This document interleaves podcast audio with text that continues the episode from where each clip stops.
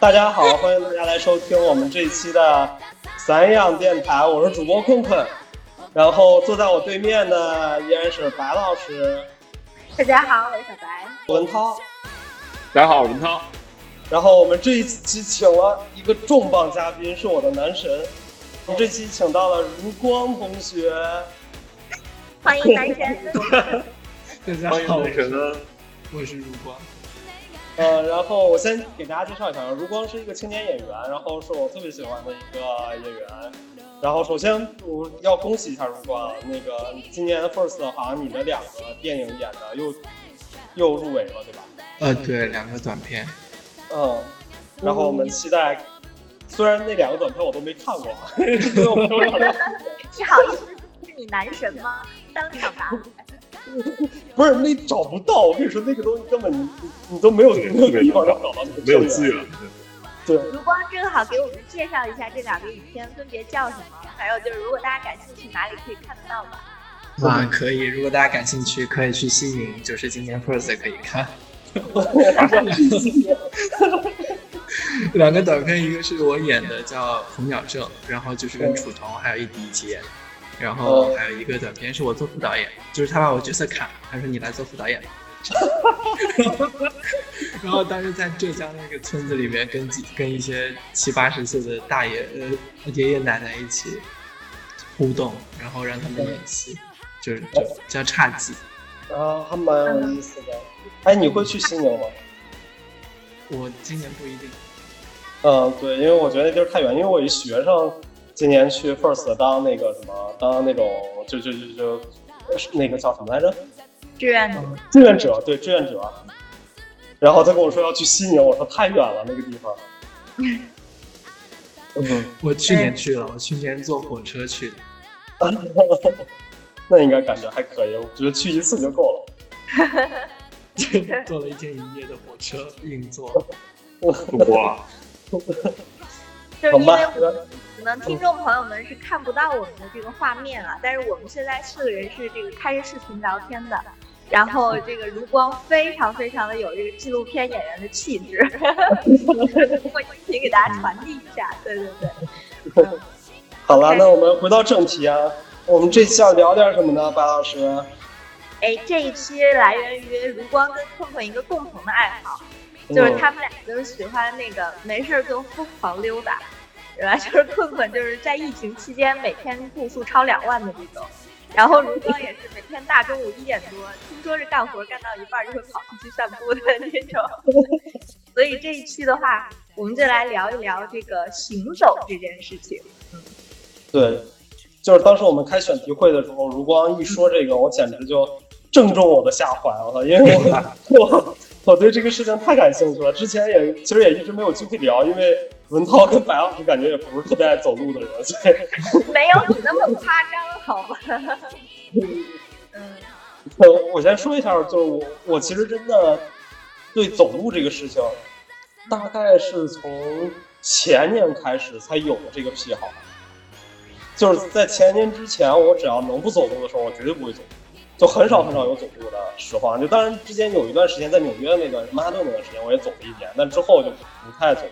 但是从前年开始，因为就是各种北京交通啊什么，我之前跟奶奶也聊过，就是交通太痛苦了。然后，嗯，就是我之前又打车，然后骑摩托、骑电驴，就各种交通工具换来换去，就就是感觉还是没有找到我想要那种交通工具。然后后来我就开始每天晚上在家里遛弯。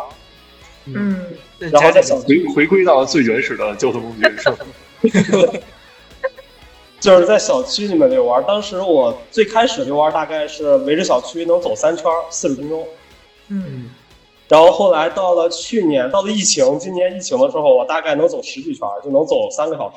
然后就在小区里面转，就是一个小区，就在里面转转转转转，走三四个小时。然后就可能八点多下楼，十一点多回家。嗯，哇。就这个行为，我给困困总结一下，就是一个中年男子终于找到了一个可以逃避家庭责任唯一的办法，就是不停的在楼底下走路，假装自己在上班是吗？对，假装在上班啊，在聊一些正事儿啊，其实就是一直一圈一圈的走。嗯，你接着说。然后我觉得一特好玩的点就是，就是你知道当时我在我我在楼下走路的时候，就一开始是，呃，有的时候听听广播或者听听电台，有时候听音乐，然后但绝大多数时间是，就是我总得找点事干，所以我特别爱观察。嗯就是我我观察在这走了一年的时间里面，观察出了两个结果。第一个结果是，你你知道我们小区因为特别老嘛，一那个零几年的零四年的小区，所以那个车位特别少，也没有地下车库。就一开始我回国到到去年为止，我们家一直没有车位，就我要停在小区外面，特别特别多。嗯然后从去年开始，我每天晚上遛弯儿，然后就每天晚上去观察我们楼附近的哪个车位不停不停车。然后我看了两个月，然后发现有一个车位两个月一次没有停过，嗯然后我就找了那个物业。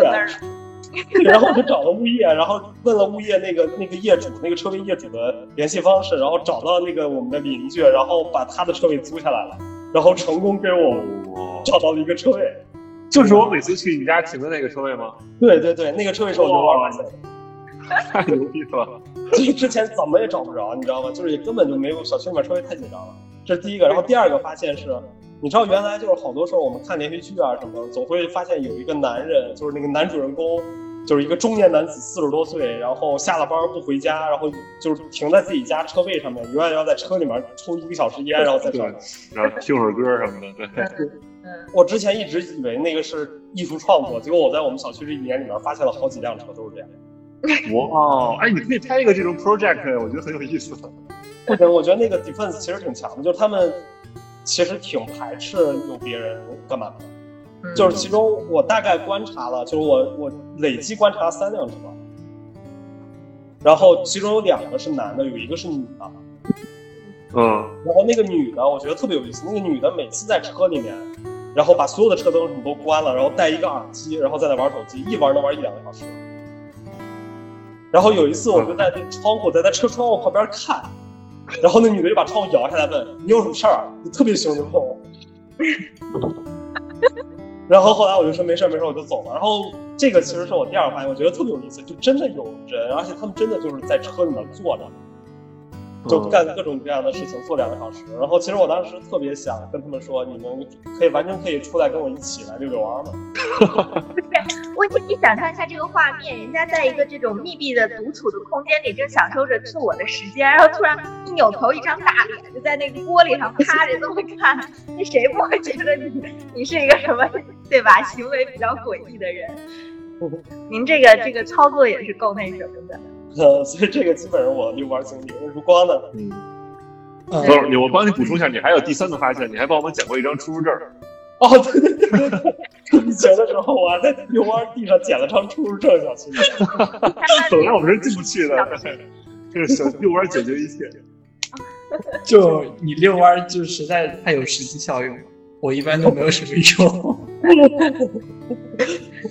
嗯但是也是有实际发现的那种，有有女在拍戏的时候是为了捡贝壳，会在那个海滩溜了。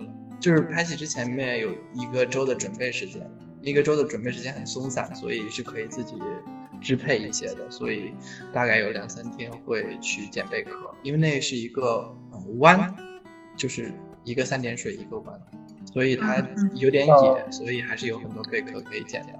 那大概日头里，我我也我那也是第一次知道头皮是会晒伤的。好出 了，头皮会晒伤，你 对，就好痛，就好痛，晒完回去，呃，一直在流汗。然后我就回忆起我，呃，大学大三的时候有一个暑假，有一个暑假在城里面租了一个，在我们这个小城租了一个小旅馆，然后就在里面住了大概一个月。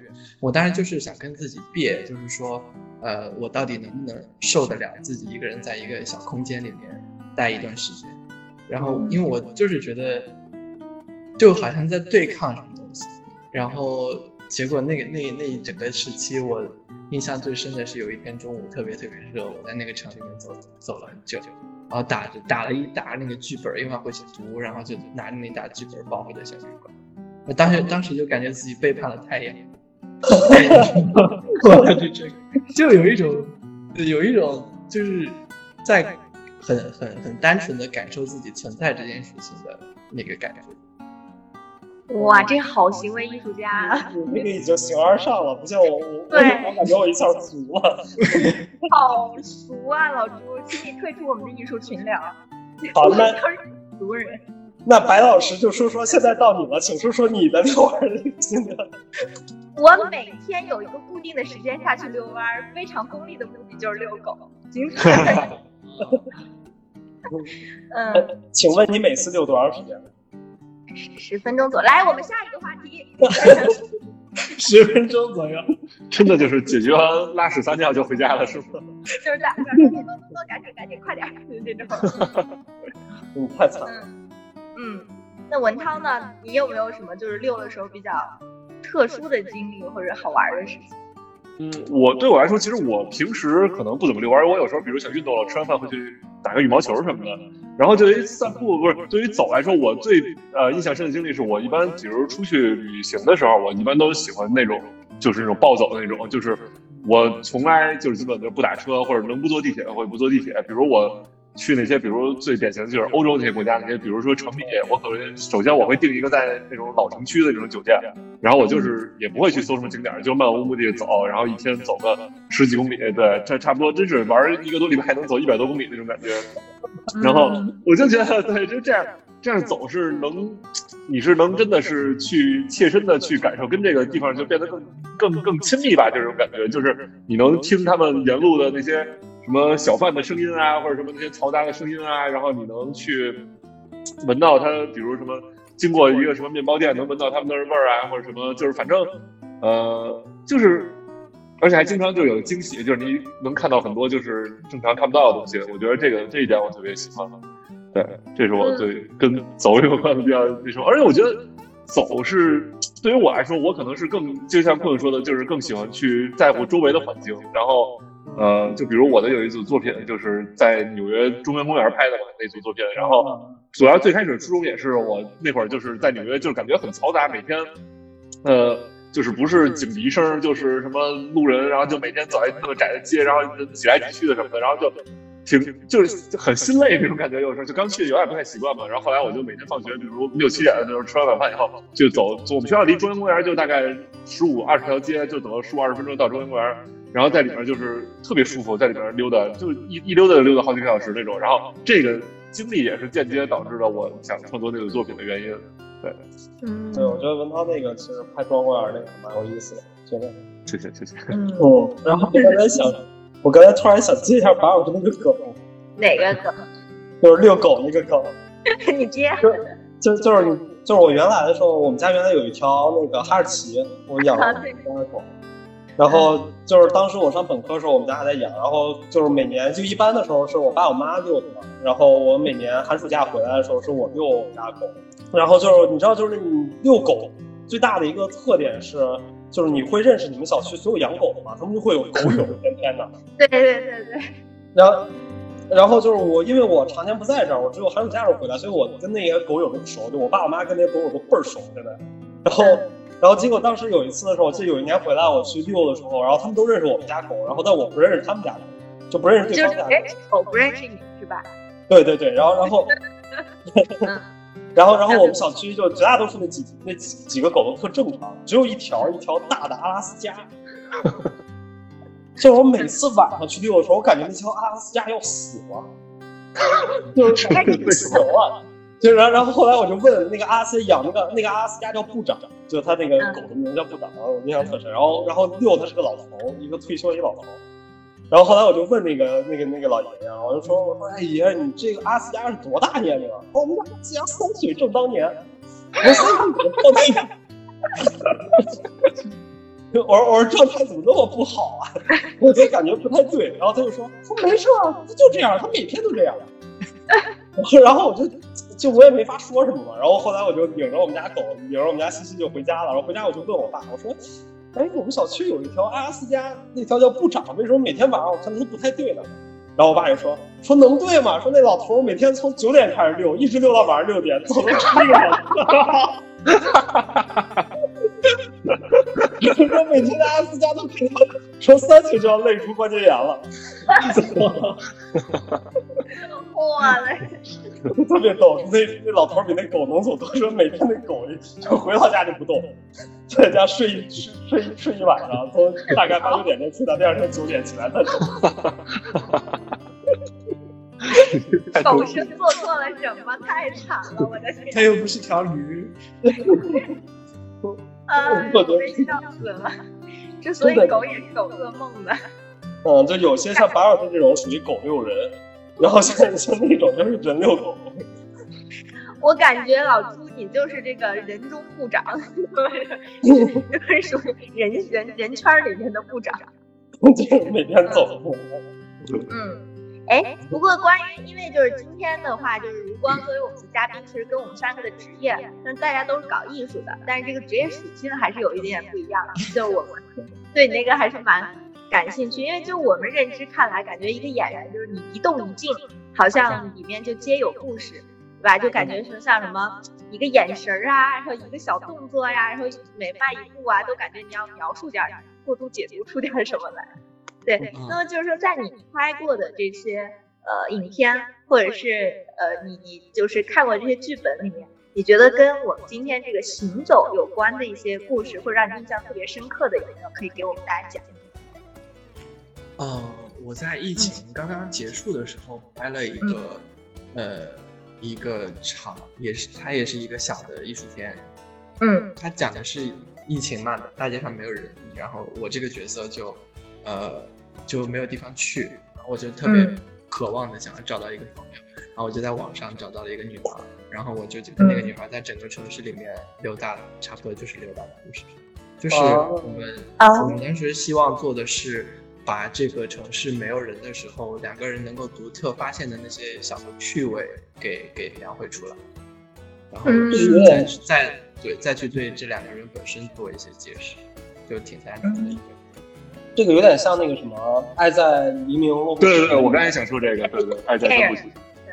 对对吧？对对，但我们的动作可能会比较多，台词就是没有那么多，因为角色身份的那个那个设定。嗯，然后最后这个片子的结尾是你俩得新冠了。什么？这两个人陷入美好的爱情吗？结局就不说了吧。啊！结局是有一个人回家累到躺在地下起不来，但是第二天起来还得接着走。太惨了！结局是一个人走了，然后另一个人就没有办法，那就走，就分开了。哎，不过我我有个问题啊，我其实特别想问的就是，如果你特别，假如说一个演员，就是你作为演员，你特别喜欢走，假如你特别喜欢走路这个事情，你特别喜欢在阳光下。晒着走路这个事情，然后你会不会特别期望有一个电影是来演这个东西的，来拍是这个东西，所以你就可以本色出演这个。就是我们从演员，我们正推过去，或者是反推过去，就是呃正推就是我是一个什么什么样的人，我希望有一个影片是这样的，然后他刚好就是我们是希望自己本身被记录的。就刚才白老师说那个。呃，什么一个眼神，或者是，其实这些东西很烦，因为你你在生活中也会觉得前面好像有一个镜头，你其实是很无意识的一个一个状态，你很无意识，但是你你你要怎么去收敛这些动作，去让它也好像有意义，或者是怎么处理它这件事情，所以我们本身其实也是渴望被记录的，这个是从我们到角色，然后从角色到到演员的话。那你演员身上肯定要有契合角色的东西，所以你才能表达这个人，要不然你怎么的可能凭空捏造？所以，我我肯定想啊，就是想要有更多和自己兴趣相关的点在。嗯，就我的主动权就可能会大一些，我会更了解这个角色一点。嗯，就我我我忽然想到了，就刚才你一说，我突然想到了一个一个那个侯孝贤拍那个电影。嗯。是侯孝贤吧？就是拍那个行走的那个僧侣那个，不是，是蔡明亮。啊，蔡明亮，对对对对对对对对对，他 get 到我了，就是蔡明亮拍那个行走，对他那个那个，我觉得就很有意思，就是就是他必须得是那个，就是那个人，那个那个僧侣才能那样走，那个速度，然后再加上这个导演想这样拍，就他必须两个配合在一起。就就那个演员是他从一开始拍片子用到现在的那。哦，是吗？我还以为那个是一个他找的一个本色的一个演员。没有，他爱上这个演员，就是 他觉得这个演员有自己身上独特的节奏，他觉得他的节奏和别人很不一样，所以他一直在捕捉这种节奏。那个片子应该是叫《西游》，叫什么？西游，我记得是西游，因为他啊，我想不起来是什么。对他开头有一个十几分钟的一个一张人脸，是一个法国男演员的人脸。我记得啊，特别有名。然后你就看着那张脸，就摆在那里一动不动十几分钟，你就会觉得很想哭。嗯，会感动。对。我感觉我之前好像看了哪一个演员的，就是好多演员就是说他其实一直处于就像刚刚呃如光说一个挺矛盾的一个状态，就是他希望既能够有自己的生活，然后又能跟那个工作互相分开。就是有两个独立属于独立空间，但是就像我们创作一样，你创作也是要感受生活，来源于生活的。那很多东西你又没有办法去分开，所以感觉他们一直都处于一个就是半入戏，然后半半生活的这么一个状态，感觉就是拍多了以后会有这种感觉。嗯，我觉得所有的创作可能都是分开，都是这样的感觉，是吧？就很难受。嗯，我觉得还好吧，就。我我不知道文涛啊，但是我觉得我做这行就是我做摄影，就是我能把项目跟就是生活分得特别开。就是我项目研究那个东西，可能我没那么感兴趣吧，或者说我平时也不会怎么样。但是我在研究项目的时候，OK，那就是一项目。然后，但是我生活中我也不会去做项目那些东西。反正可能我觉得每个他的创作方法不太一样吧，所以我觉得。嗯，但是像演员这种，你就很难去，我觉得做一个很很很强的一个割裂。对，对吧？我记得我记得他们不是说那个谁，说张国荣那个小哥去世，不就是因为他拍那个《异度空间》吗？我不了解，没看。可能各种各样的原因。对他就是说说什么，因为《异度空间》是张国荣最后一部电影嘛，应是叫《异度空间》吧？就讲讲那个鬼的那个，他拍了个鬼片。啊，是一个惊悚片。对，惊悚鬼片特别吓人，我操！然后张国荣演的，然后他主演就啊，你看过吗？我看过，我看过，我觉得特好看。嗯。然后，然后就是他演了一个类似精神分裂。嗯。然后，然后后来我看好多网友就在说，是因为小哥当时那个演了那个电影入戏太深，然后后来他不得了严重抑郁症嘛。嗯。然后。对，我上次在跟我们同组的女演员聊入戏这件事情，嗯，就我我俩反正都一致认为没有入戏出戏这回事，就是我们都觉得没有入戏出戏这回事儿，因为我们觉得我既然能从我的身上拿出来一部分东西给镜头用，我是觉得电影就是把演员身上的，我比如说我有十十十块，我可以拿五块或者拿三块出来用就够了，但是这三块一定是我自己的。就就是他那个情感，我一定是体验过的，就是所以，我我也不觉得你能凭空的去去拿拿拿拿出来你不存在的东西，就是你入戏了，你就可以拿出来了，我不自我觉得那就是你自己。嗯，感觉好像有独特的方法嗯嗯，哎，那那如果按照你这个道理来说的话，那所有修仙的电影都没法拍了。怎么？修仙怎么拍？演员后来那你先修个仙，先修一个一个三千年的妖狐是怎么演？人家拍这种独立电影的，不要跟商业片混为一谈，好吗？困困老师，可能要先体验一下吧。嗯，哎，不过就我们日常生活中聊天也好，或者看审题也好，包括刚刚聊。如光有提到了很多次捡贝壳这个事情，感觉 感觉如光就是特别适合去客串我们那期收集癖那期啊。对，我们之前聊过一期收集癖，真的是收集癖的。就是你为什么会这么喜欢捡贝壳这个事情呢？你是单纯喜欢贝壳，还是喜欢这个行为？是我有一个朋友，嗯嗯，我嗯他他去年大概他可能花了半年还是多久，很长很长时间待在海南。然后他就在海边一直捡贝壳，他每天做的唯一的事情就是捡贝壳，然后还有旁边老人编什么竹篮子之类的，他去看一下，然后买一下什么的。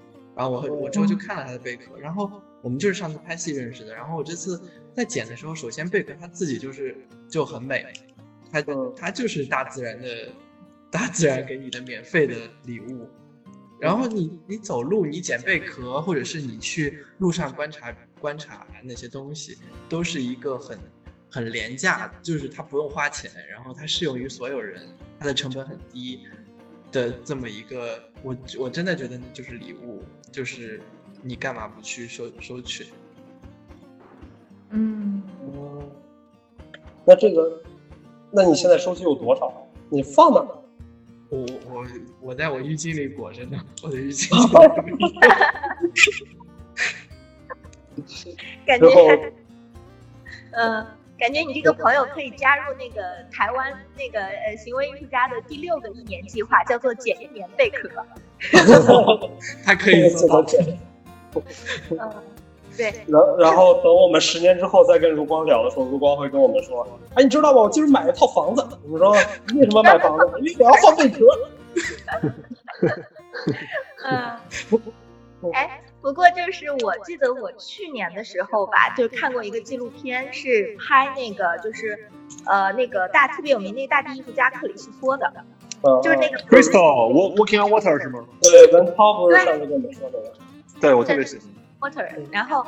但是就是那纪录片吧，我觉得拍的一就是一般，但是那个艺术家本身的他那个行为特别逗，就老头八十岁了，在纪录片里一直疯狂发脾气，对对对对，现在就各种骂人，各种一直在发脾气。对对对，但是但是他那个项目，我觉得真的是还蛮震撼的，因为包括纪录片嘛，就记录到最后那个人，他好像是三公里的一个浮桥，然后二十万个那个立方体对对对，层是吧？然后就是在这个意大利北部叫那个伊塞伊塞奥湖吧，它就是在那个湖上直接建一个那个浮桥，让人在上面走。对，然后在上面铺塑料布，就是后边那个当局也不管，也不限制这个人数，导致最后人乌泱乌泱。对，然后就特别的那嗯种。但我觉得那个还是跟行走这么一个比较庞大，让我印象挺深刻的一个项目。好像是他是为了纪念他的伴侣吧，也是他就是那个对最那对个合伙伴相当于就是一起创作的。对他老婆叫什么我忘了，反正我感觉好像大家都能记住他，但记不住他老婆叫什么。但是其实他们的项目是两个人一起做的，对对，各种嗯，都是，但是后来就就是没有，我说就是上次文涛讲完，跟我就是聊完那个，我们有一期不是聊到这个 Walking the Water 吗？On the 嗯 Water，、然后我就后来查了一下他，然后看了他那几个，就是他们两口子那访谈，我觉得还挺有意思的。然后说他们各种真的就，他我感觉他们一辈子都是在就是在跟人沟通。就为了实现他们的项目。对，就是因为他们老要包各种各样的东西，又包特别有名的东西，就他要包特别著名的建筑，他要包各种特别著名的建筑，然后他每包一个就要谈好久，真的是谈好久，就不断的跟他们谈，就然后我感觉他们的策略，他们谈的策略就是让领导班子换届，真的，他们就是他们谈的基本上就是他们谈的所有建筑都是那那个建筑领导班子换了好几届，直到有一个温和派或者有一个左派上台了，然后他们就可以去做了。嗯，嗯，就就是跟人拼时间嘛。他他在这儿要跟大家说一下，是是 literally 的是字面意思上的包，给它包起来，不是说承包的那个包啊，对对对他拿一个大布，拿大布要把一个建筑全部包起来，一个楼包起来。对，对，然后呢？那这就是他作品，他作品就是把这个东西包起来，哇哦嗯，就包什么白金汉宫什么的。哇！对，就是他把那个国会大厦就整个就包起来了，然包起来后让大厦所有的细节全部都消失，只在那个布里面呈现就那种若隐若现的那种一个形状，一个形状。对，但是这种东西你想，就好像说，呃，我不知道这个说话会不会进来，感觉就是困困要去拿个布把天门 包了一样的。就是这种感觉，对。但是所以他就会不停不停的跟那个政府去交涉，所以就交涉二十年、三十年都有，就一直就坚持要包这个东西。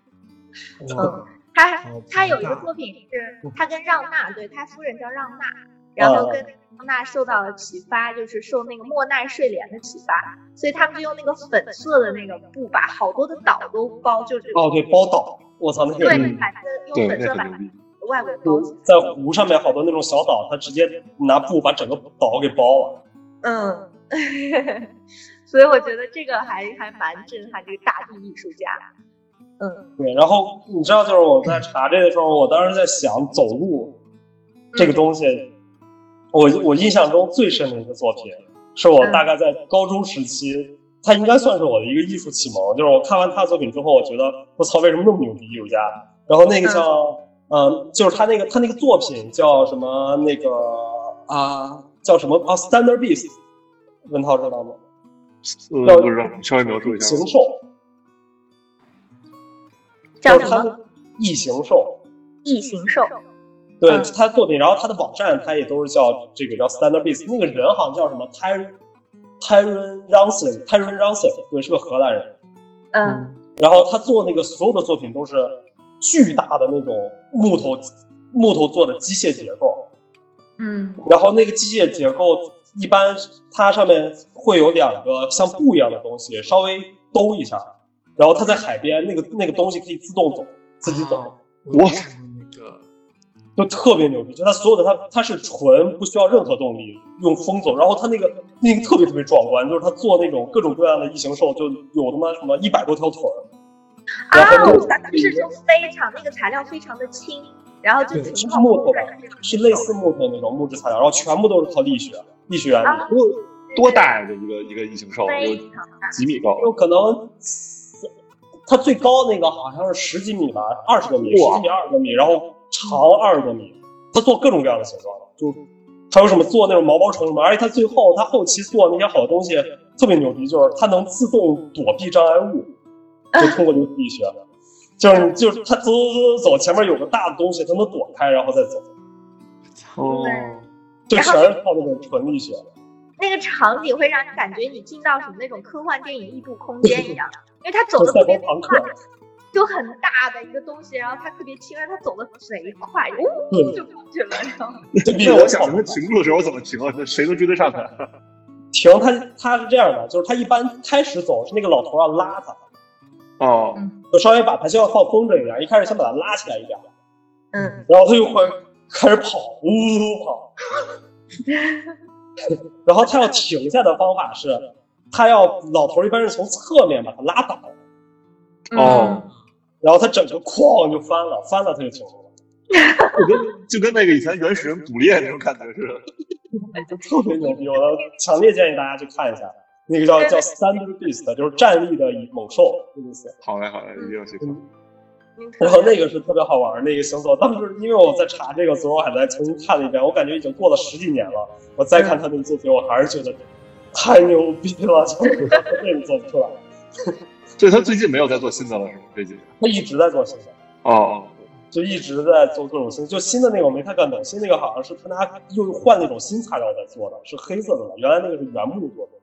哦，嗯，这个我觉得是跟走有，就是跟 literally 字面上走那个意思，我能想到那个那个艺术作品还是最近的。嗯。哎，然后因为有一段时间吧，就有一段时间我还挺喜欢看，就稍微老一点、旧一点的那种电影。然后今天就我们视频的时候，卢光的这个场景，让我突然想到了那个刘烨在之前演的那个《那人那山那狗》，你知道那个电影吗？我没看过，我没有，我没有那个还是卢光的意思啊，就是那个莫名其妙想起了那个场景，就是刘烨是演的儿子嘛，然后。呃，他越听越不对，是不是？我是山还是狗？真的吧？你说话注意点。这个跟片名无关啊，就 是联想与片名无关。对，刘因为刘烨在那个电影里面他演一个儿子嘛，然后他的父亲是大山里面的邮递员，一个邮递员不就是全部靠？对，就是他。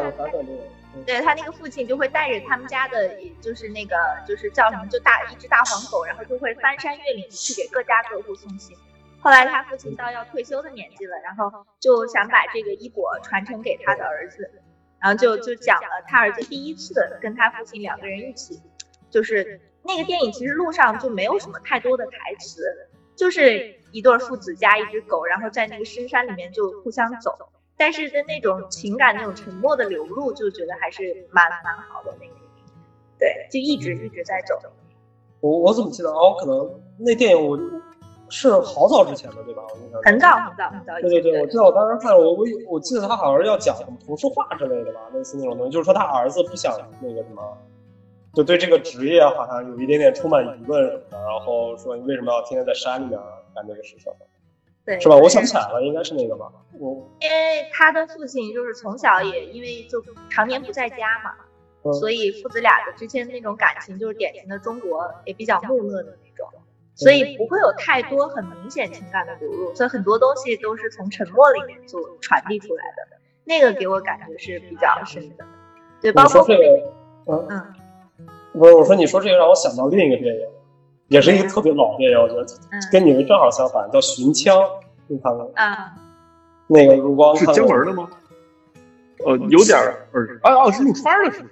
对，好像是陆川的吧，就是就是一个警察把枪给丢了，啊 然后就是一民警，中国民警，然后把枪给丢了，然后到处去找枪，喝大了，就然后特别特别逗，然后就，然后他那个整个那个镜头我特别喜欢，他镜头好像我印象中他是，他就他那个拍摄的镜头特别像那个谁，像那个那个张张家卫那个摄影师叫什么来着？那个王家卫是吧？那个叫什么？杜可风。啊，对，特特别像那个杜可风那个镜头，他就升格，然后加手持，啊然后然后那个摄像机就跟着他到处走，我操，他妈枪在哪儿？枪在哪儿？然后到处去问，然后然后就你就整个那种感觉，因为他那种晃啊什么那种感觉就，你就你就感觉你也在走，你明白吗？就是你在看的时候，你跟着他一起跑，然后特着急，然后最后他是个黑色幽默，最后发现他那个枪在他枕头底下，好像一样的，哦，嗯就也是一个这种，就是都是在讲行走，但是感觉完全不一样。嗯刚才白老师讲的那个，会会让我觉得是我是我感觉到走的那个东西，因为它就是留白很多，有很多的走就是一个让我觉得节奏缓慢，然后你你可能走得快，但是整个节奏都是慢的，那一个留白很多，就跟这两天看侯孝贤，看他那个呃最好的时光，就是舒淇跟张震一起演的。嗯。然后，然后他他有第二段是一个默片儿，他做的默片的形式，就是呃，舒淇大概就是青楼里的一个一个女人，然后然后那个张震每每来看她，就是他两个人在一起相处的，就是很细碎的小的动作，然后又都是台词都是打上来的，所以你听到他们的他们的对话，那你就看着他们的脸，我我当时就看着他们的脸，我就觉得，呃，什么是好的演员，就是。就就是你，你就在他们这种很没有声音的东西里面，你能感受到那种，嗯，说说就是我们说不清的苦痛，就是从里面都流露出来了。嗯，OK，所以我觉得就是我们可能大家就是特别是在越老了以后啊，不能说老，就是年纪越大了以后，然后就是工作越忙，身边接触人越多，其实越需要自己一个相处的时间。然后行走其实可以带给我们一个很好自己思考相还有一个我觉得它很好玩的一点，对我来说就是随机性。就是跟文涛所讲的那样，就是我我出去旅游也是一样，我就是习惯不看任何的地图，我就是不是很大的城市，对吧？我就随便走，然后他会给我一些随机的一些惊喜，我遇到了什么就感觉把我自己扔在那个城市里面的感觉，我浸泡进去遇到的都是什么。所以我觉得随随机性也是我们莫名走所带来的，就像困困走着走着会捡到叫什么出证一样这种意外的惊喜。嗯，我觉得这个是我特别享受在行走过程中带来的一一种感觉。然后感觉这种好像随机性的这个东西也蛮多的。是之前我们也聊过很多那个 Michael Wolff，他在那个 Google 地图上找那种随机出现的意外的事件，对吧？对我觉得它也是一种，对，它也是一种互联网式的行走嘛，就感觉还是蛮好玩的。那个，那你们在就是行走过程中有没有发生过让你们印象觉得特别深刻的一件随机的事情？文涛，嗯，困困已经知道了，就是捡书证。你 哦，对，就是文涛和如光有嘛，旅行的时候也好，或者是哪怕是自己楼底下这种，比如说捡贝壳的过程中，发现贝壳里传来一声呼唤：“如光。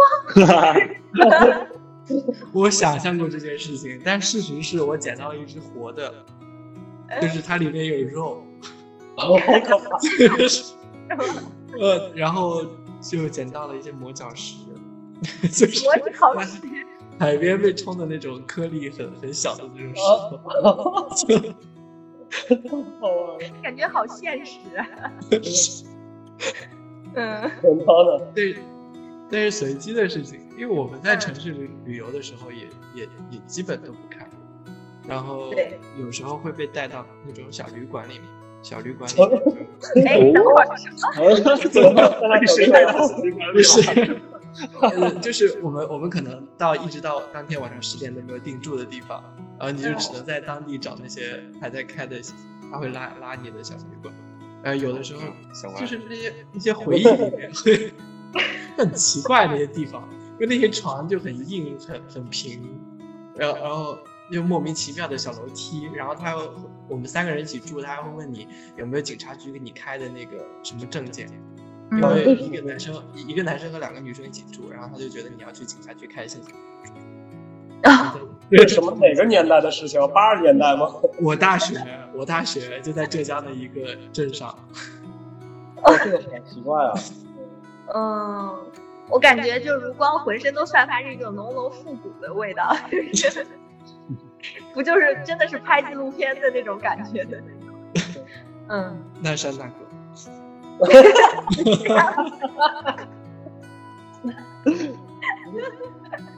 嗯，文涛，文涛，嗯，那你你你先你你们你们俩先说，我再想想，我刚一直在想，我还没想到，我我已经说完了呀，我的出入证。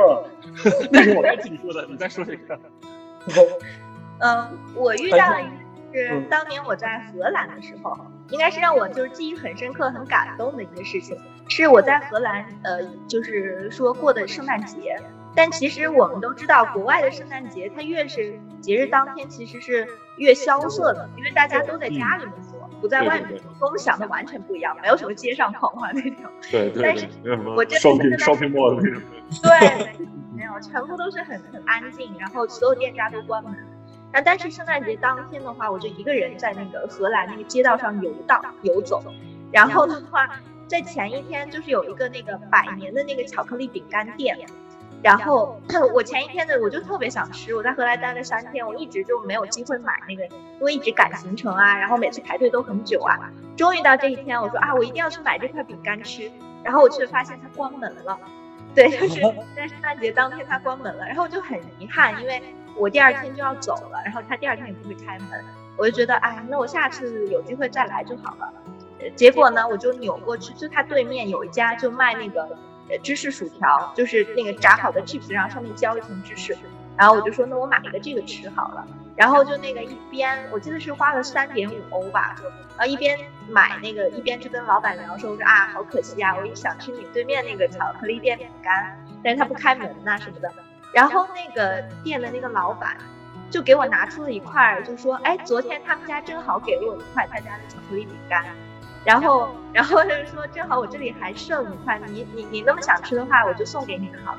但是那个巧克力饼干比那个薯条还要贵，那么他卖就卖十欧一块儿。对，然后我就说啊，这怎么可以？他说没关系，我拿微波炉给你热一下，因为它有那个巧克力熔岩。他说我给你热一下，你你吃就好了。然后我记得他当时最后跟我说了一段我特别感动的话，他说，呃，因为你是一个就是外国人，我希望你能够因为我们就是当地居民的一些举动，能让你爱上这座城市，给你一个第二次来这个城市的理由。对，然后他就说我们这个城市不大，然后但是也没有说那么的豪华，但是就是希望你能够喜欢这个城市。哇，所以我当时觉得特别的感动。这个安利的太好了。对，结果你发现，你你发现那个那个那家老板的儿子是那个城市旅游局局长。对，所以我就很满足的，左手举着那个那个 cheese chips，然后右手举着饼干，我就出门了。但是就就感觉很幸福，那种随机性的幸福感。是的，是不是完胜出入证？喜球奖出入证。哎呀，被你们说的我都 想不到，嗯，还是你再你再说一个，你再说一个。文涛小小之说，我我干了什么？我这辈子做了点什么？是你这个问题问的太随机了，我这一下有点 猝不及防是吧？嗯然后，哎，正好我在看那个就是那个 Walking on Water 的时候，它不是那个水上行走嘛？然后有一个片名跟它很像，叫云中行走，我就把他们两个引走钢丝，对，那个云中行走是走钢丝的故事，那个困困给讲的吧？那个就是一个什么事件，那个好像也是真人真事改编吧？对对对对对。然后，然后就是那个一个世界上最牛逼的杂技演员，他应该算是杂技演员吧，或者叫什么平衡家，就类似那种走钢丝的人。然后他好像在哪个两个是双子塔还是哪两个楼的中间啊？双子塔就是在双子塔的两边弄了各立了一根钢丝拴在两个楼上，然后他从那个钢丝拿一个巨长的，好像十八米长的一个大棍子在他手里面，嗯，然后做平衡棍就从一个楼走到另一个楼。嗯，然后就讲他就是怎么心路历程啊，不拉不拉不拉，就类似这种。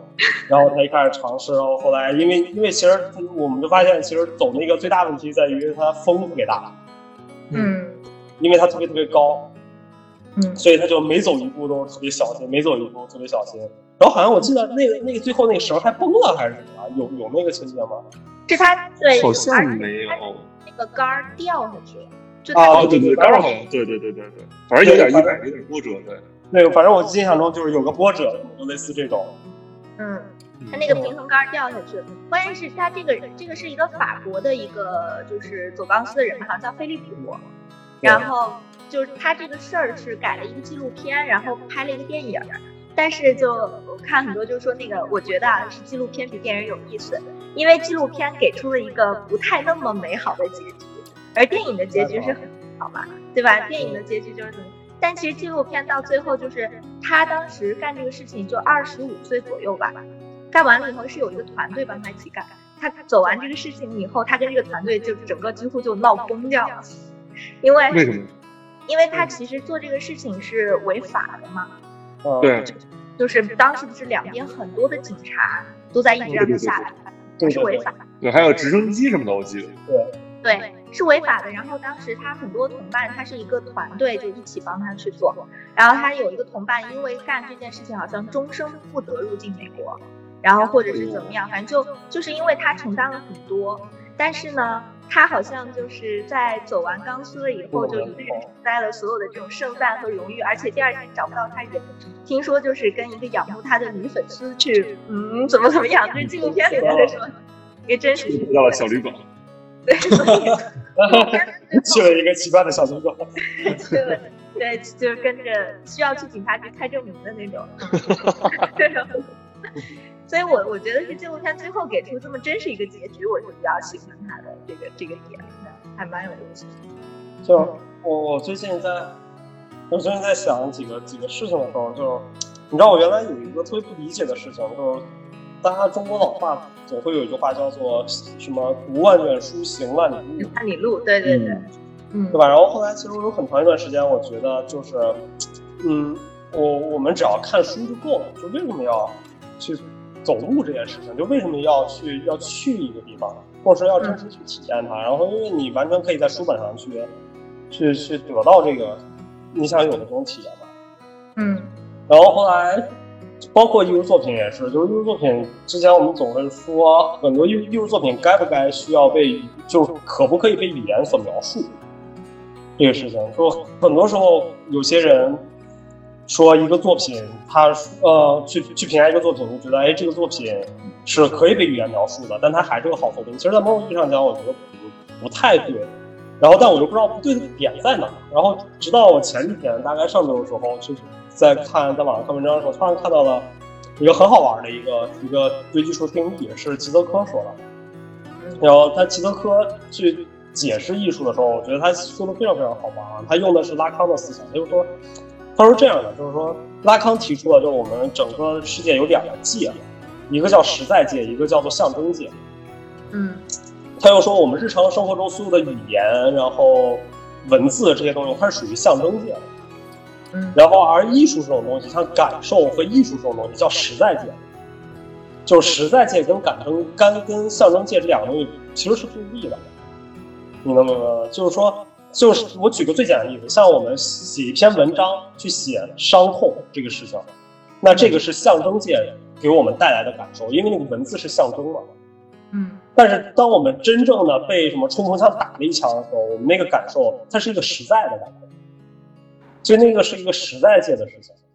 嗯就是原来我们总认为艺术其实是象征界的东西嘛，就是它像文字一样什么，但实际齐泽哥说，其实当代艺术跟他妈那个象征界没什么太大关系。说现现在好的艺术作品应该是一个时代界的东西，就是我们看到它的时候，我们无法用语言、无法用电影、无法用其他东西去描述它，但是我们能感受，就像伤痛一样，我们能感受到你。嗯其实我也觉得这就是其实为什么就是读万卷书无法代替行万里路的一个原因吧，对吧？因为这两种东西不太一样。这也就是很多时候大家会觉得，就很多人不爱行走的人，他会他会觉得我们像我们愿意走的人没有意义，他们会觉得浪费时间，嗯对吧？就好多我的朋友就是说，你晚上花三个小时在底下走路，特别浪费时间。就是我说，那其实我对这个东西的感受，我对行走的这个东西的感受跟你完全不一样。他们就会说，哦，行走有什么感受？嗯对吧？它不就是走路吗？嗯它能让你多有什么感受？其实不是这样的，就是你在行走这个过程中，你是你随着走的时间不一样，它的感受是完全完全不一样的。嗯就是包括你对一个事情的理解，我觉得它其实这个其实就是我我为什么很多时候我会提倡很多人就是你们去做一个事情的时候，只看书其实没有用，你可能更多的是包括如刚如刚所说那个演演员，就是你需要感受过这个事情。对吧？就像我要去演一个诛仙的电影，我看那个诛仙那本书，和我真的修了五千多年演出来肯定不一样。就为了演这个电影儿，我得向上要先修五千多年，祈求多五千年的寿命。嗯，我觉得不能说这个让我最近就是特别有感触的同一点，就是因为我们都在教一些学生，大部分的学生，呃，都是可能要出国的学生，然后但是因为疫情的原因，很多学生就在有就考虑这个事情，就是说，如果我永远就未来线上上课可以替代到我去到这个实际的这个地方，对吧？包括今年的很多的毕业展，全部都已经改成线上展览，我就划着手机看，也好像也感觉没有什么不一样的话，那我为什么要大费周章、费时间、费精力，然后去浪费我这么多东西？我要去到那个地方了？就也有一些会会，就是提出这种疑问。我说还是完全是不一样的，就是你跟他隔了一个屏幕，你跟他就是只是通过线上，跟你真实站在脚踩的那个地方的感受是完全完全不一样的。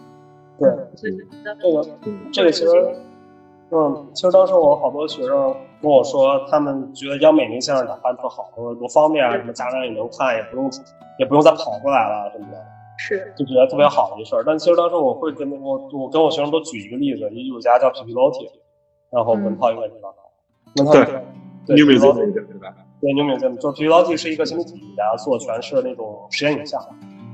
嗯就是它最大的特点是，你如果在 YouTube 上查，或者你去看他那个片子本身，你会觉得这个艺术家是个垃圾。嗯，就特没意思。你觉得操，这这个东西 很那么那么淡，嗯就很蛋疼的。它那个，但是它的核心就在于它呈现形式，就是你所有只要任何一个人去看过一次他的个展，没有一个不会觉得他牛逼的。巨正，但是你在但是你在他网上去看他作品的时候，你会觉得操，这个人就是个垃圾。你懂吗？就是这这其实就是区别。就比如说一开始我我知道他的时候，就是我最早在本科的时候，我就觉得他是个垃圾，我觉得操这个女的他妈是睡上去的。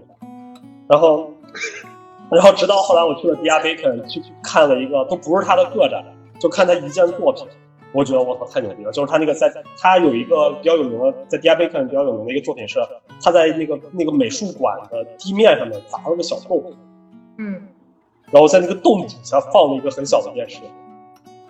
啊，这我还真没看过。这这后来没有了是吗？我怎么没见过？没印象了。知道你们都只要你只要不知道，你就不可能看见那个作品。你是要趴在地上看那个洞是吧？对，因为那个太小了，他也没有破土，我肯定是错过了。对对对。就我去那么多次，后来直到有一次，我我一朋友告诉我有这个作品，我才看见。就是他在地上砸了一个木地板上砸了一个特别小的洞，然后你要把整个身子趴到地板上，你就跟个真的，你就纯是个就跟个傻叉一样，在那个美术馆地上，然后就在那看，别人就在看你在干什么，趴地上。嗯然后就那种感受，其实然后你再去看他那个，嗯，就乱七八糟那个颜色特别鲜艳的那个，通过那个那个 video，你会感觉特别好。嗯包括他在 New Museum 那个个展那个也是，就是他那个视频你把它单拉出来真的没有意义，但实际你当你去到这个地方的时候，你就会感受非常非常好，很多作品都是这样的，对吧？嗯，OK，嗯，就包括看电影，电影不也是，电影就 就像之前看那个什么看李安的那个，嗯，那个什么比利林恩的啊，你说一百二十帧那种感觉的是吧？对，四 K 一百二十帧，对。就虽然我就我个人感受非常不好，我实话实说，就感受特别特别不好，因为我我差点看吐了，因为那太难受了。但是我觉得你只有在那种感受，你只有在电影院里边看一百二十帧，你才能感受到这个东西可以看吐的。就你在家里面完全理解不了。我还以为你说李安的《少年奇幻漂流》，你说光看没有用，你得自己去漂流。嗯。哎，所以就是我觉得我们四个里面，我走的地方应该是算非常少的。就是你们走过的这些地方，哪个你们三个人里面哪个走的地方算最多的？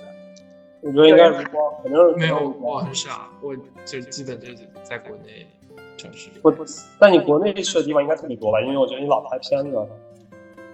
哦，还行。哎，你们拍片会不会专门去找辗转找到那种一般人根本不会去到？对，这个是很有意思的，就你能嗯蹭白嫖很多，就 就 是那些村子没有人会去的，因为都是在山里边。比如说拍那个插记的时候，都是在山里面，温州里面特别特别少。那那个时候我记得夏天的时候，去年什么时候发发大水，然后还把那个地方给冲了一遍。哦哦，对，就在里面，我印象特别深，我特别特别深。呃，我因为我是副导演嘛，负责找演员，然后我就要和那那些老人交涉，然后我我们还缺一个小孩儿，那个小孩是导演有一次去那个地方，然后看到了一个小孩儿，呃，他一直在拿一个棍子打青蛙。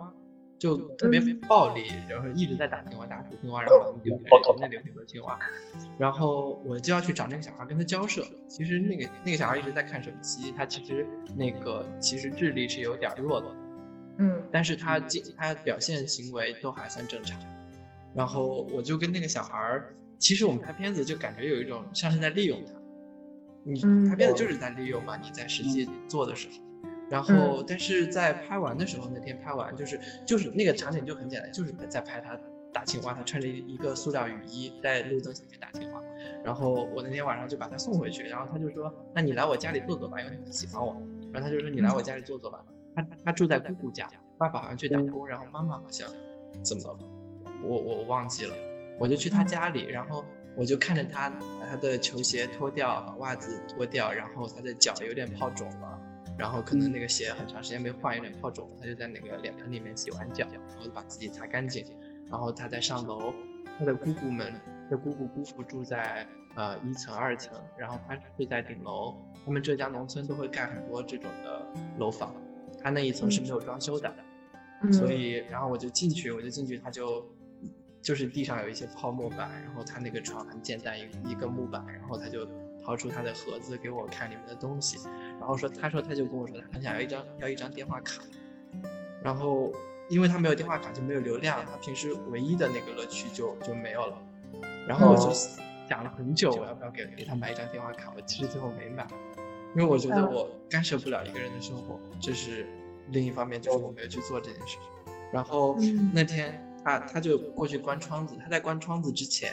就他的窗子，他的房间在三楼，他开着窗子，外面有一条小小河，你在外面平时听不到声音，但是那天晚上传来了非常巨大的河流的声音，那整个流水声就在他那间小空房子里面震荡，然后他把窗子关掉了，然后我就在那里坐了一会儿，我就说，哦，我那个印象太深了，哇，好有画面感啊，对，画面感太强，哇，我我还挺想他的。哎，你们有没有发现这个如光？就我们叙事一件事情的时候，会以这个故事主线为主，但是如光叙事的时候，是以这个周围情景烘托为主。对啊，对啊，对啊，特别有画面感。我第一次遇到就是这么描述一个故事情节的人，我觉得好神奇。嗯，但是特别画面感。嗯，如光，你什么时候在在在当副导演选角的时候，可以给我打电话，我老人小孩都能演。我刚我刚想问就是。Coco 会不会特别适合演那种就看起来傻傻呆呆的，然后就是变背后是那种一起去爬山嘛那种角色？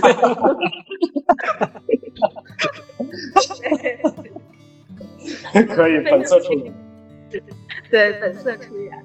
哦，觉得好有意思哎，还想听如光再讲一个，就是你这个觉得记忆比较深刻的一些故事，在拍摄的时候。嗯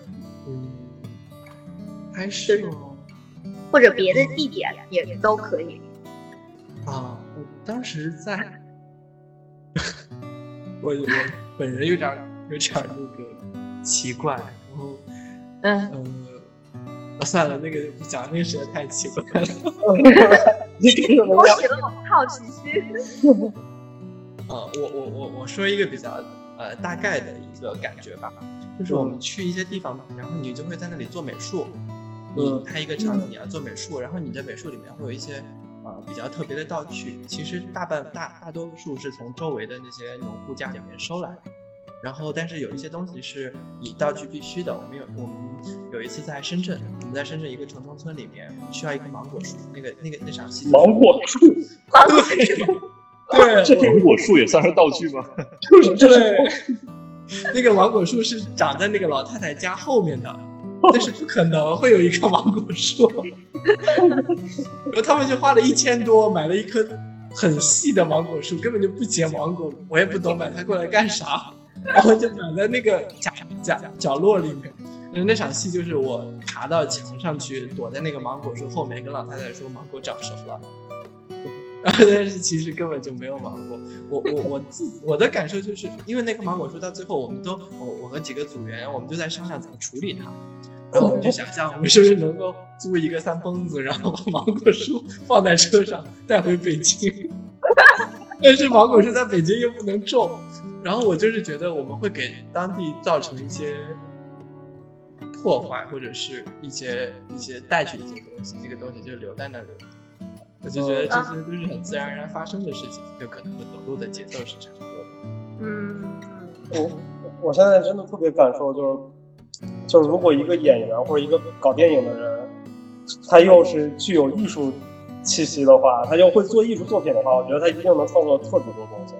因为我感觉像我们每一次，像你们去山里面去这种，嗯，就日常生活中我们不能去到的地方的时候，他一定会给你带来很多很多完全不一样的感受，以及以以及一种反日常化的体验。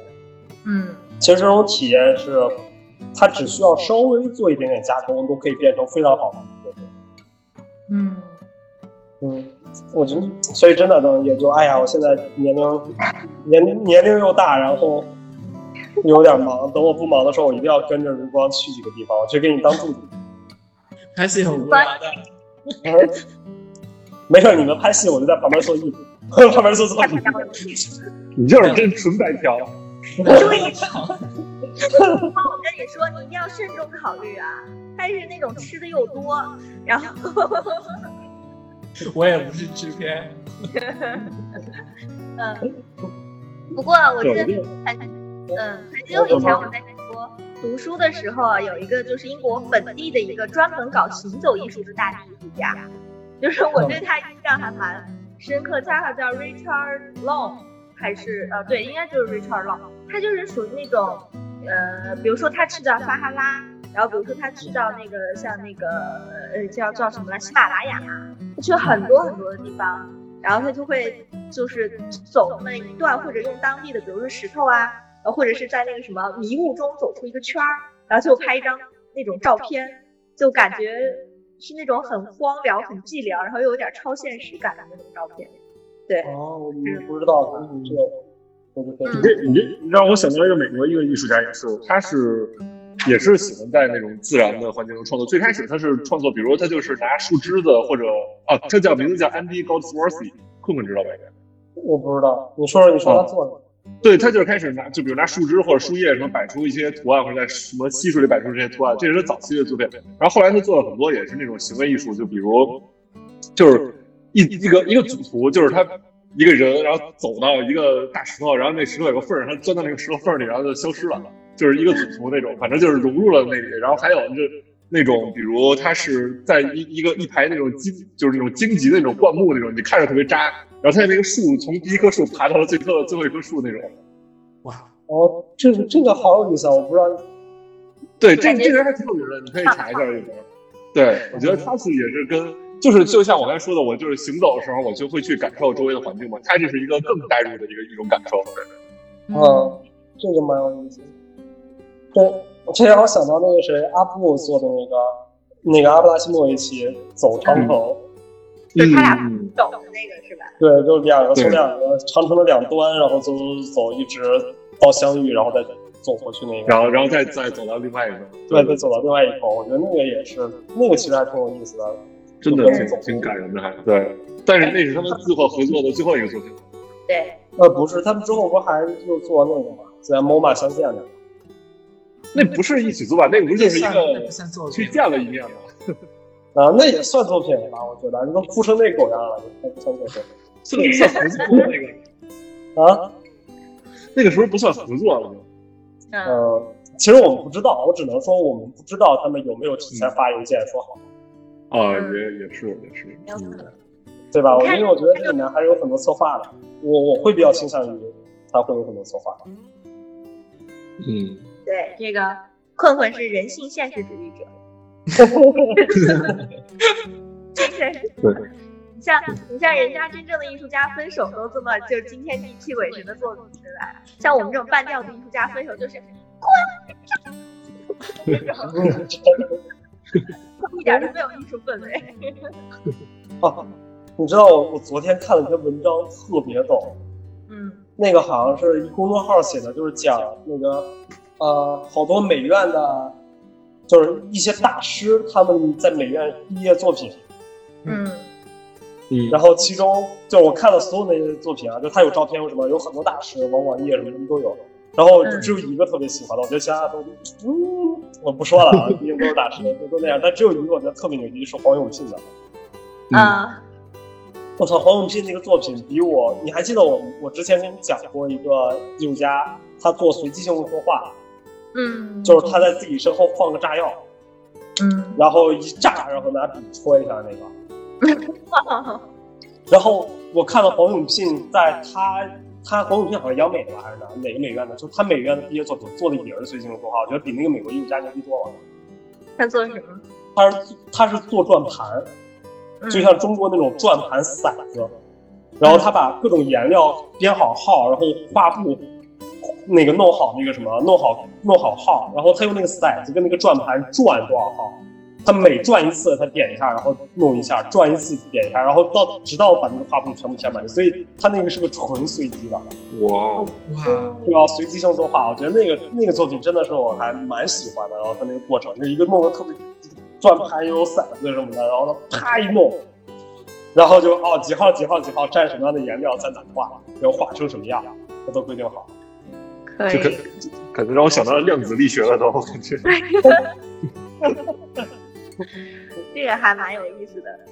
对，其实这种我觉得它就是一个非常，就有的时候我觉得它就是回归到我一直想说，就是它这种体验性的问题吧。嗯，对我们总会去在行动啊，包括嗯，就像我们在说的这种随机性，它其实都是一个体验，我们去追求想要更多体验所带来的一个其他的结果。没错。对吧？我们其实想要就要随机性，我们想要体验未知，那我们什么叫未知？你怎么体验未知？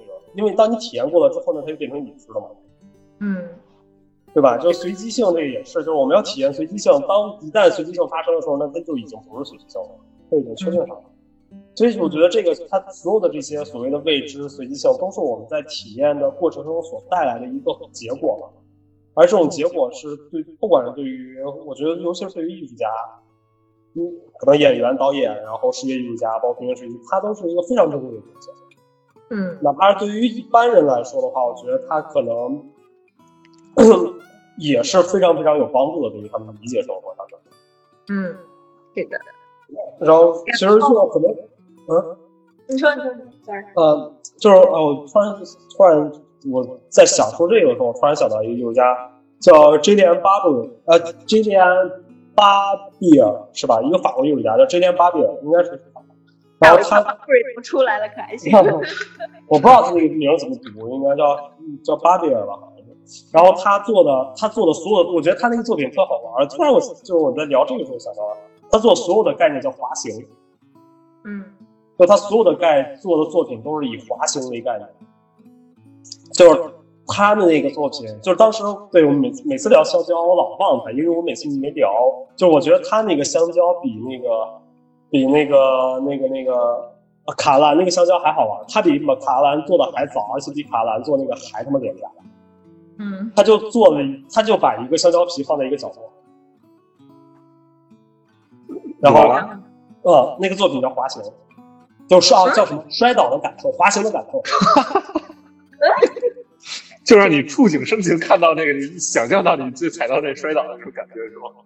对，你你，我就觉得特别好玩。然后这个是他一个非常非常非常 tricky 的一个作品啊，但是他实际的思想，他就他要表达那个东西，那个滑行概念，他说人的思维其实是一直在一个滑行状态中的，就是我们所谓的跨界这个东西，说他其实不该有跨界这个东西的，因为我们的思维本身就是跨界性的。嗯。所以他用了很多油画，包括就不是油画装置的方式，把这种滑行感表现出来。它有一个大型的装置，是在一个巨大的一个一个地面上一个画廊，然后摆了各种各样的东西，然后全部都是那种有一部分东西被碾碎，就像滑过去踩墙皮踩碎那种，然后画了一幅大的画，有那个各种各样的东西，就是说来表现这种滑行感。所以我觉得有的时候就是我们去感受的，它它这种滑行的感受，也是说就是我们从一种东西到另一种东西的一个一个感受力。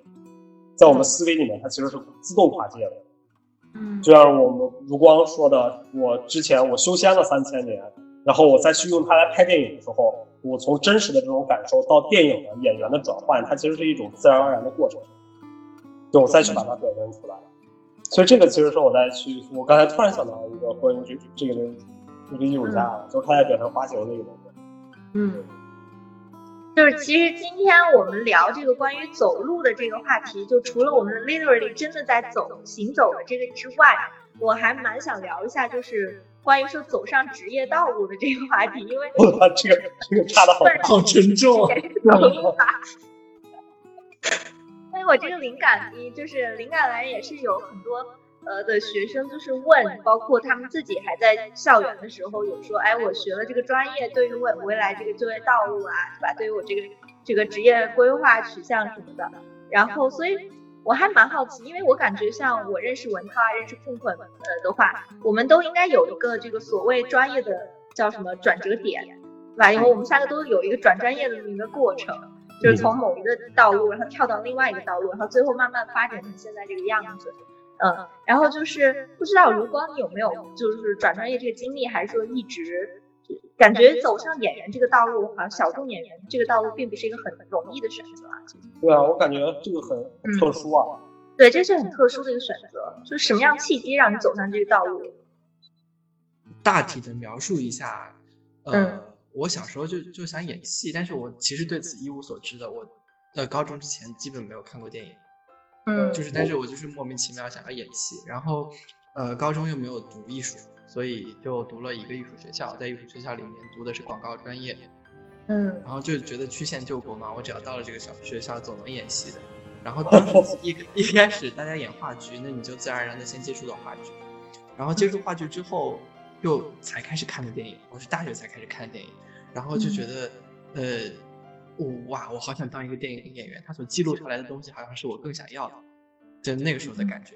然后，嗯，毕业就是大学的时候，就是什么都基本什么都没有做过，就是只除了在学校里面演戏，在外面戏剧社跑一下这样子，基本就是任何跟这个社会接触的事情都没有做过。然后毕业之后就去中戏读了一个表演的培训，表演的培训结束就三个月，结束之后也是没有任何人管你，然后那真的就是没头没脑的从开始一个一个投简历。然后到到最后认识的人稍微多一点，然后呃，大家再帮你互相推一下，就目前就是这样对对嗯嗯，我那没有看过没有看过电影，然后就想要演戏，然后就真的这条道路就一直走过来，也是蛮坚持的一个。对啊，对，我觉得就就又是幸运又是坚持吧。对对对对，感觉是这样子。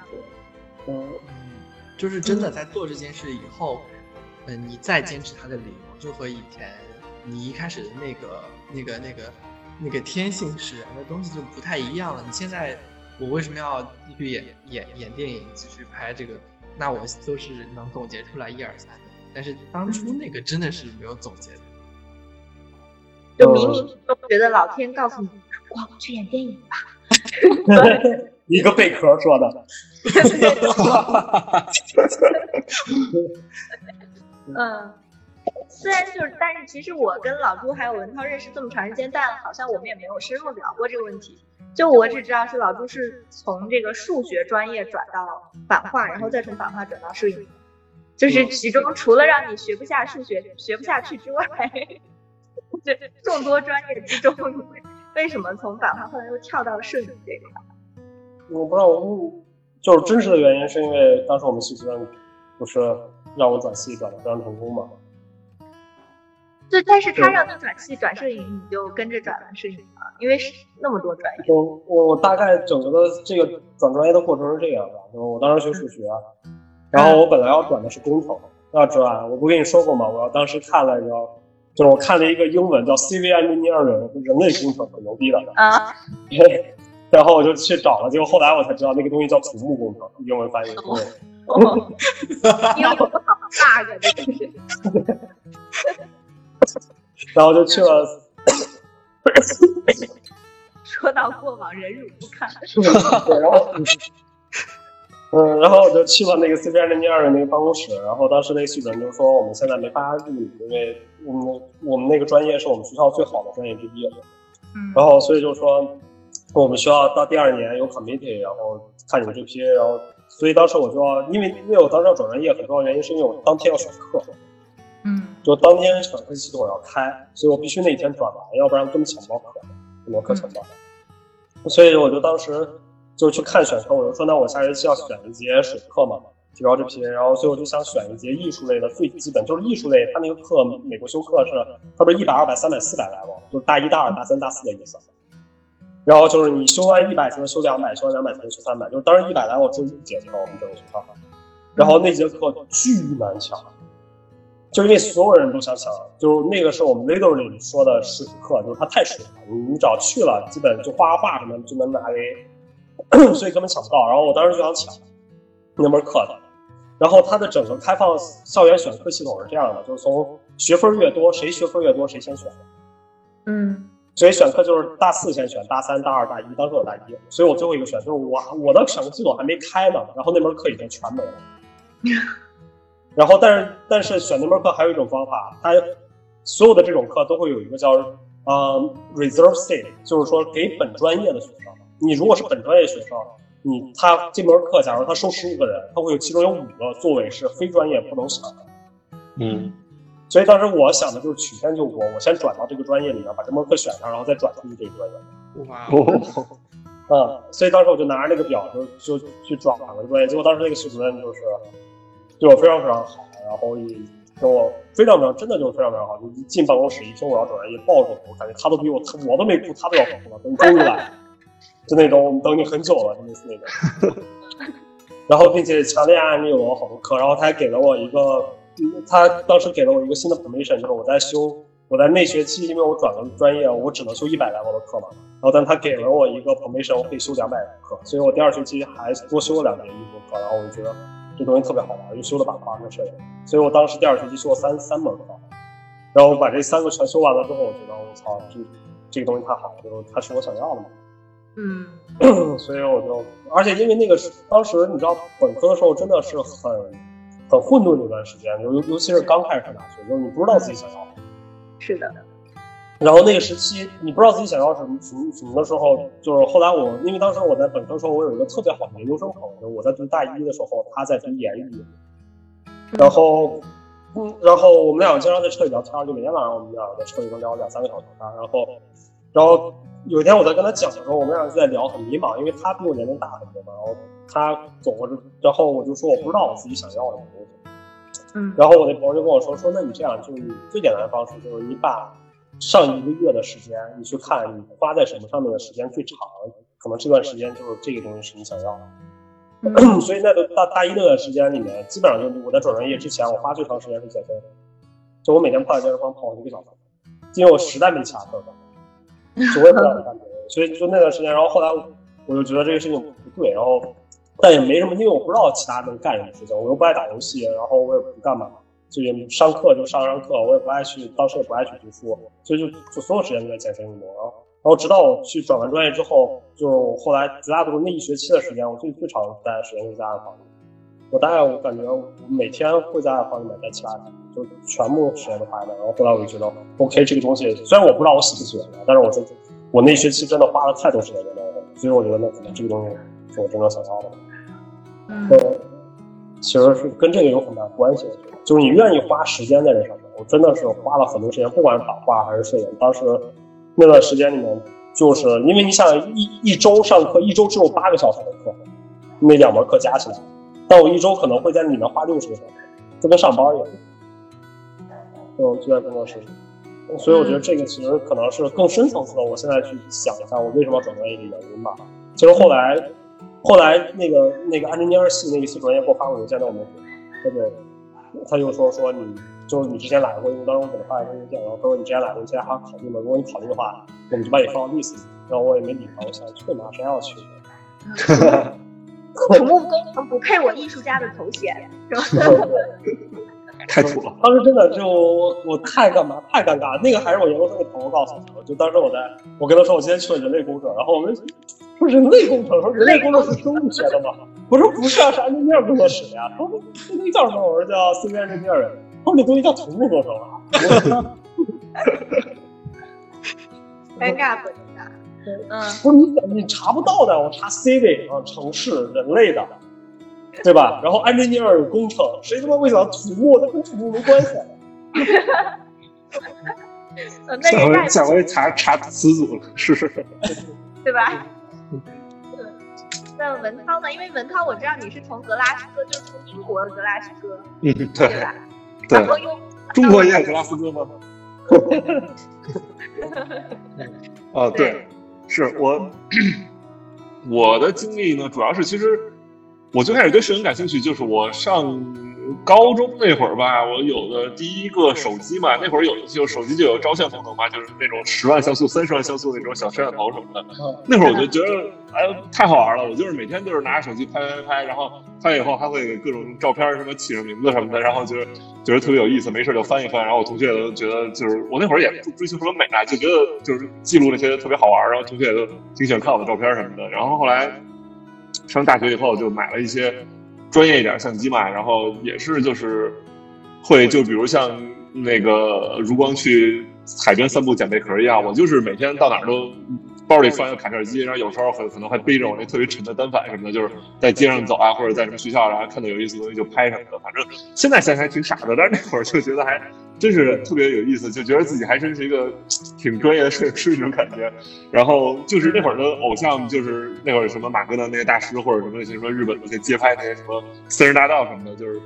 把自己比喻成什么野狗那种感觉嘛？后谁知道现在学学了什么以后，现在自己不是野狗，是一个家禽，成天在暗房的工作大室人大大狗出现了，没当成野狗，本来是一个有着一些向往野狗的心理，是，然后嗯，对，然后对，就是当了很多年野狗以后，还是想当一只家狗嘛，然后就就想去试一下，去去学摄影嘛，就是那会儿也是学市场营，就去英，就是毕业以后去了英国学市场营销，对，然后就后来就觉得市场营销这东西特别空，就是反正。我我也没具体工作过，作为这工作啊，但是从学来说，真的是我觉得挺空的。我觉得原来学点什么东西，然后就每天就是 case study，然后写写论文什么的。然后后来我觉得还是觉得摄影还挺有意思的，想试试嘛。然后对，再加上我在泰国那会儿毕业旅行的时候，然后就遇到一个也是那会儿电影，他在他是电影学院学导演的，也是毕业也是一个导演嘛。然后我之前也不认识什么文艺圈的人，然后之前就都是什么。商商科这些朋友什么，然后就是后来觉得就是跟他们一块玩的特别开心，就更奠定了我想去学那什么学学学艺术的这个理念嘛。对，然后他对我一直影响特别大。那会儿我就是也是就是像你说的那个你学生问你那个问题，我说我靠，我要去学摄影，我以前也没学过。你说我半路出家这种，我以后就是混得好，混不好怎么办呢？然后他说你。你你如果真的喜欢这个东西，你不是说你是只要干这个东西你就会应该开心的，你不应该会去考虑你混得好不好的事儿。你如果想混得好，那你是应该你是想成功，而不是你想学摄影。我说哎，我操，好像有道理。对，然后我就决定，后来就去申请了美国学校，然后就是说想先学一个试一下，然后一学就发现，我靠，我这辈子没发没没从来没觉得我这么喜欢上学，就是每天都盼着赶紧啊，上上上学去暗房什么的，然后就就对，就是上课巨认真，就是有一个单词没听懂就特别着急，说我操，这老师想表达啥意思什么的，对，然后就就一直就就到现在就发现找到真爱了这种感觉。我我我觉得这个事情还真是，我跟我正好刚才文涛说的时候，我有感受，就是你知道我原来我刚开始学摄影的时候。呃，当时还可能还没转专业吧？哦，转专业就那时候，就我原来没有相机的，嗯，就是因为我在我在读读我到研一的时候都没有相机，我就学摄影我都没有相机。然后，然后后来我就买了一个相机，买了一个很小的一个索尼的那个那个卡片机，不是卡片机，无法的，然后四镜头那个相机。哦哦哦。然后当时它其实也是个单反，还挺重的。然后当时我真的就是我到你让我现在这样长都不行，就我不管去哪儿，我永远都会带着那个相机。就挺大，就是到哪儿看见什么就真的就拍，当时也你也没有什么原因，也不知道什么就就摁拍，对 对，然后然后你到了现在为止，你看我现在连个连个卡片机都不带，我都有什么东西都拿手机拍了，就而且当时我觉得就是很多时候就我们的培养的这种思维不太一样嘛，就至少在我当时那个时候，我们从来没有考虑过这个东西以后能干什么，或者它能不能赚到钱，或者怎么样。就我从来没有考虑过这个出路问题。然后你看现在的所有学生，第一个问的问题说：“老师，以后我能干什么？我能不能赚到钱？我能不能找到工作？”我还是那句话，就我一直觉得这是一个特别悲哀的事情。而且如果你抱着这样的思想去学这个东西的话，我觉得没有必要去学，对吧？如果你说 “OK，我要学艺术，然后我以后想要找工作”。你你可能吗，就跟就你说我们这个还好一点，白老师那个稍微好一点，他以后能找工作。你你让吴光怎么办？对吧？我去学表演，你说你找什么工作表演？四个无业游民在这里凑着录电台，就是我们没工作，我们才会录电台。对啊，然后还是要找工作。对，然后而而且最近我有一个也也是因为我还是又回到一个聊小红书的问题啊，就最近我在做。小红书好，还有一个特别特别的一个感受吧，就是做自媒体这种东西，就好多时候我们特别羡慕那些做自媒体的人，就会觉得他们就是说啊，做自媒体能火能怎么样？但其实你你会发现，自媒体有个特别大的前提是，那帮人一开始真的就是很多人，他们没有他没有一个特别干嘛的工作，就因为当你一个特别忙的时候，你是一个你是一个白领，你天天在办公室里面，你你自己的活都干不完，你哪有时间？对。对吧？所以就是当你去选择了这种 OK，我有工作，那就意味着你要放弃很多东西。就像我们选择自由职业，那我们就要放弃掉有工作，就是所谓的这种安稳的这种现状。稳定感，对对，这个其实没有。就至至于现在大家说下来能不能活下来，我还是那个观点，就是你不可能活不下来，这个问嗯，对，就凭着你有腿儿、有胳膊、有腿儿、有脑子，你活不下来吗？嗯。你看美国黑人活得好得很，怎么回事？要是在在你涉及到种族歧视之前，我要把你打断了。OK，所以就是我感觉，呃，既然我们今天就是讲行走的艺术吧，我最后以一个我个人蛮喜欢的一件作品，给我们今天的整个话让它拽回来，因为刚刚上一个稍微有一点跑走了，我强行再拽一下，就是我特别喜欢之前在二零一六年札幌。的一个就是这么一个做了一个艺术装置，札幌现代艺术博物馆里有一个艺术装置，它就是用非常非常细的呃木头，然后搭了一个可以行走的一个一个走道。但其实这个走道没有什么特别的，唯独就是说在八十万到一百万年前，然后这个走道所处的这个地方其实是呃就是一个海平，原来就是一片海洋，它就是一片海平面。然后只不过是卡了一个，现就是说现在跟过去这么一个变化沧桑啊，就是时间的东西。对我觉得这个特别像我们刚刚所聊的，就是说，因为我们走路也好，不管是绕小区也好，或者我们职业道路也好，它其实都是一个很长的一段时间。就我之前我的导师经常跟我说的，说中国人有一个特点就是疯狂想要追赶时间，但其实有什么可急的呢？很多东西都是需要时间沉淀下来，或者说你要感受的一个东西。对，所以呢，就是最后我也是想，因为我们听众朋友很多对艺术感兴趣啊，或者是正在学习艺术，或者向往想要学习艺术的这种听众，也是希望能就是三位从各自的这种经历啊，或者各自的职业角度，送给大家一个你们觉得是感触最深的话，不能说说教吧，就觉得是一个过来人、经历人的这么一段话的话，如果你们会从什么角度去说呢？给我们的听众。当然，刚刚空空已经说了，就说了他的这个感触的这个，让你惊艳一点的讲。嗯，就是再给你一个去的时间，对。嗯，假假如说，如果是我说的话，我会觉得就是你一定要找到你想，就是你想要的。嗯。就如果它是你想要的那个东西，你不要考虑。嗯。就是因为你想要的东西，你任何一个东西，它都会有它的价值，你去做，它一定会。就像我们现在很多人考虑变现问题，就任何一个东西都可以去变现，嗯，对吧？曾经我们没有人会想到卖口红可以卖成像现在这样。对，对吧？我们也没有没有人会想到很多很多职业，因为这东西就是时间。你觉得现在过得很苦，那就等待，对吧？也当时可能你像当时在宋庄的帮艺术家，没有他们没有想到他们有一天会像现在这样过得那么好。嗯，就这种就是时间的玫瑰嘛，还有那个 你要时间的玫瑰水岛是吗？文涛呢？我是也觉得是也是一样吧，就是做你想做的嘛。我就想举个例子，就是我记得那个呃一个电影大呃搏击俱乐部，我不知道你们看过没有？嗯，搏击俱乐部里面有一个就有一个有一场戏，就是他们那个闯进一家呃小小卖部，然后把那个老板给抢劫了，然后然后就让老板跪在地上拿枪指他，然后就问他说你最想干的是什么？老板就说啊我我我我我想干牙医，还是牙医还是兽医？好像兽医，我记不清了。反正然后他就他就说。那你为什么不去干？说啊，我有什么老婆有孩子，我那个我必须要那个什么维生什么的，我不能去干什么的。他说你把你钱包拿出来，他就看着他的那个 ID 说说我记住你的名字和地址了，说你明天就去干这个，你明年我再回来看到你，我找我去你们家找你，如果你不是干这个的，我就一枪给你杀了。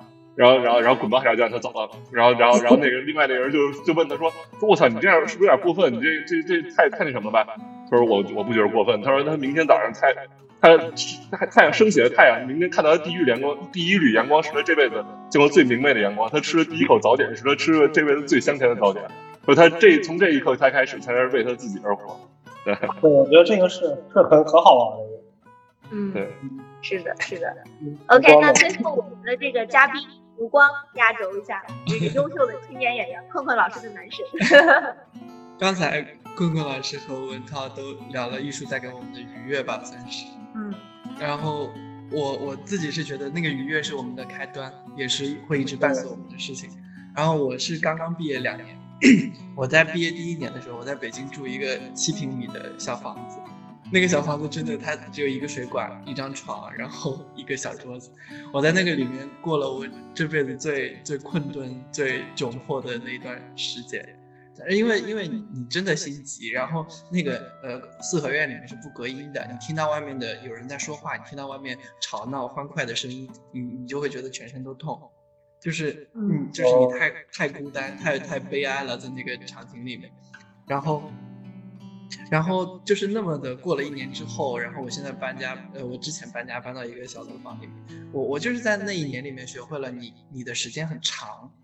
就是你要相信你的时间很长很长，然后你要学会在你的时间里面漫步。你我我我接受了，我可能人生百分之八九十的时间都是被用来浪费掉的，都是没有什么创造的。我也接受这件事情。我我觉得我我一直在找一个平衡，就是你该如何有效的创作和你时间浪费掉就应该浪费掉就应该接受这件事情的一个平衡。我觉得去哪个地方都在找，然后。在一九年的时候，一九年的时候也曾经有两个月，整整两个月没有一一分钱收入，大概，然后去酒吧打工，可能就每天赚赚，呃，偶尔赚个几十块钱那样子，然后就就当时就是，嗯，感觉自己好像接受这件事情了，自己好放松，待在北京那个城市里，我我我就是觉得，嗯，我们伴随的股东太多太多了，我们我们真的能够学会有能力，我们每个人都有能力消化这件事情。嗯啊，卢光这个真的给我感触特别深。我觉得他说那句话真的特别好，就是我们一定要接受有时间是需要浪费的。嗯，对，因为这个其实是是我们很多时候就至少在我自己也是，我会很多时候会很焦虑一点，就假如说我一天不干什么事情的话，我就觉得我浪费时间了。嗯，然后我会很难受，等到晚上的时候我会很焦虑。有玩说，但其实我觉得这个是，就像陆光说的，就是我们需要去调整一下心态吧。我觉得，嗯，对吧？因为有些的浪费时间也是我们去利用时间的一种方法，我是这么觉得。嗯，嗯，对，我觉得在你不再焦虑，就是你真的处理好你的焦虑的时候，你可能浪费的时间是你能够去收集更多材料的时候。对，就是你之前可能会缺少很多材料。嗯，因为刚刚如光在讲他这段经历的时候，其实就是笑得非常灿烂、很平静的讲出来，就让人觉得说他确实是一个，就是完全已经放下，或者说确实就接受过去那个状态，没有再有意识，就很释怀的一个状态。所以就是最后，如果用呃这一期我我们结尾就我有我觉得有时候呃所谓的不幸或者灾难，你翻过头来看，其实就是一个契机，对吧？然后就是当很多的。阻碍我们的东西很多，你认为是阻碍的东西，其实很多时候是你自己内心的一些东西在阻碍。那么，当有一天我们真的有契机能够再有机会去走出去的时候，也希望大家能够这个呃，你所有人都会有时间的，对吧？放下内心的芥蒂，能够多多走出去看一看，哪怕就在小区里面多绕两圈，对吧？对，还能捡个出入证呢。多给自己一些时间，然后就是多走出去看一看，多去经历一些不一样的东西，你人生可能就会更开心一点，好吧？我觉得我们这一期，我觉得白老师总结特别好，对，是总结特别好。嗯，呃，这期特别感谢如光、文涛跟白老师，然后特别感谢。对。然后我们接下来，嗯，我们接下来有时间可以再找如光来聊，因为我觉得如光。能聊的东西太多了，我们这期只是一个小小的尝试。对对对，我们后面会更多的挖掘卢光身上这个背后的故事，像讲讲故事的点，以及今天那个不是，以及今天没有讲出来的那个故事。太 crazy 了。太嗯，好，那我们这期就到这儿吧。嗯嗯，好，感谢大家收听，我们下一期。うん。バイバイ。バイ言葉にできず凍えたままで人前では優しく生きていた。しわ寄せでこんな風に雑に雨の夜に君を抱きしめてた。道路脇のビラと壊れた城屋と街角そうだ